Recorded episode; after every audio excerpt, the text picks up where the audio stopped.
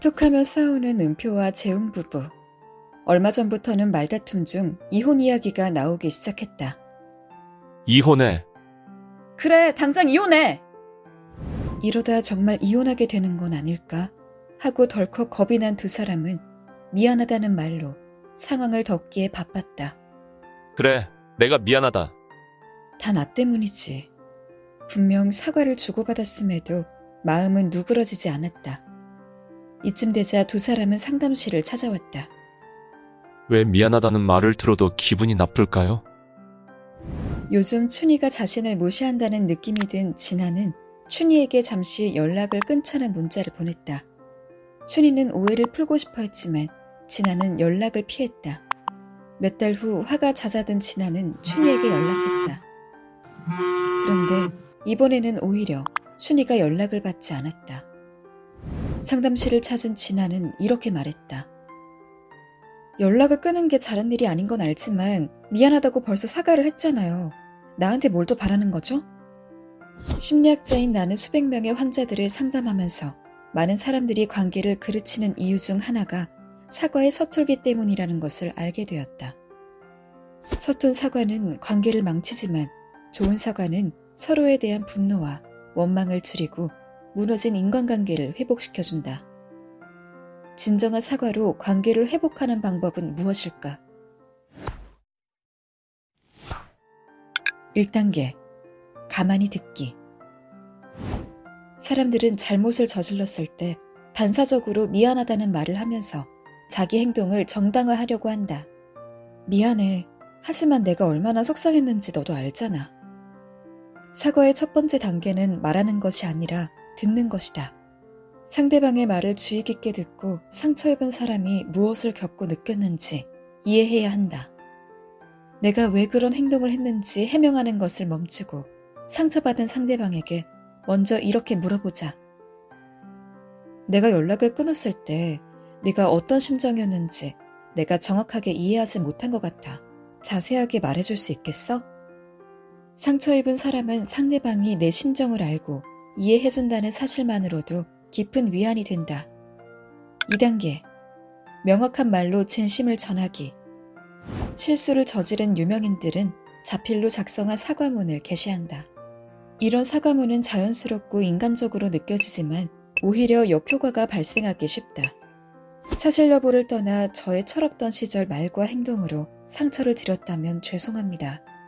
하지만 그저 농담이었을 뿐 상처를 줄 의도는 정말 없었습니다.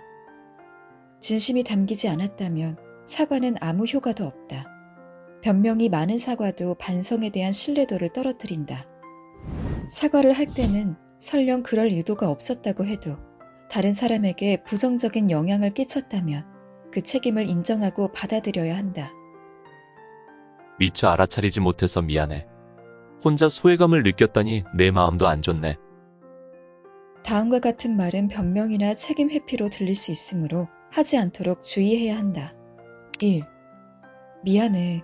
하지만 2. 만약 뭐뭐 했다면 미안해. 3. 그럴 생각은 없었어. 3단계. 보상 확실히 하기. 상대방에게 사과를 한 다음에는 어떻게 하면 상처를 치유하거나 잘못을 만회할 수 있을지를 생각해 봐야 한다. 만약 아이들이 잘못을 저질렀을 때 미안해라는 한마디만 하면 된다고 가르친다면 그것은 관계의 회복에 대해 가르칠 기회를 놓치는 것이다. 잘못의 상황을 바로잡으려면 무엇을 해야 할지 물어봐야 한다. 그래야 실수를 만회하고 관계를 되돌릴 수 있다.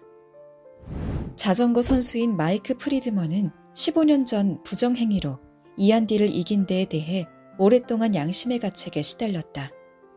프리드먼은 딜을 찾아가 사과하고 당시에 받은 우승 트로피를 딜에게 돌려주었다.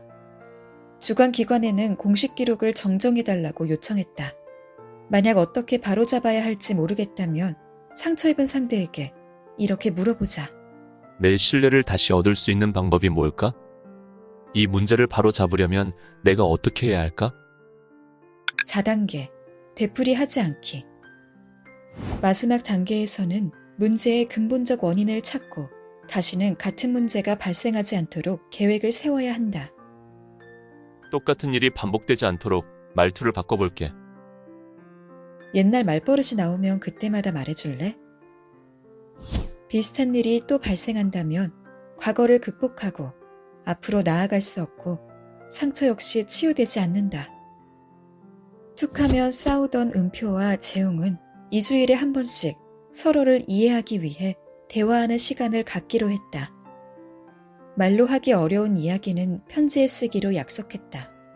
상처를 완전히 회복하려면 적절한 치료가 이뤄질 때까지 몇 번이고 협상 테이블에 앉아야 한다. 그래야 서로를 더 깊이 이해할 수 있게 된다. 사과는 단순히 잘못한 것에 대해 미안하다고 하는 행위가 아니다.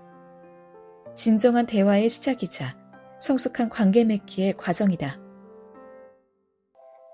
하버드대 심리학자 몰리 하우스 박사의 관계 회복의 말하기 수업. 그때 이렇게 말했더라면 이 콘텐츠가 도움이 되었다면 구독과 좋아요를 눌러주세요.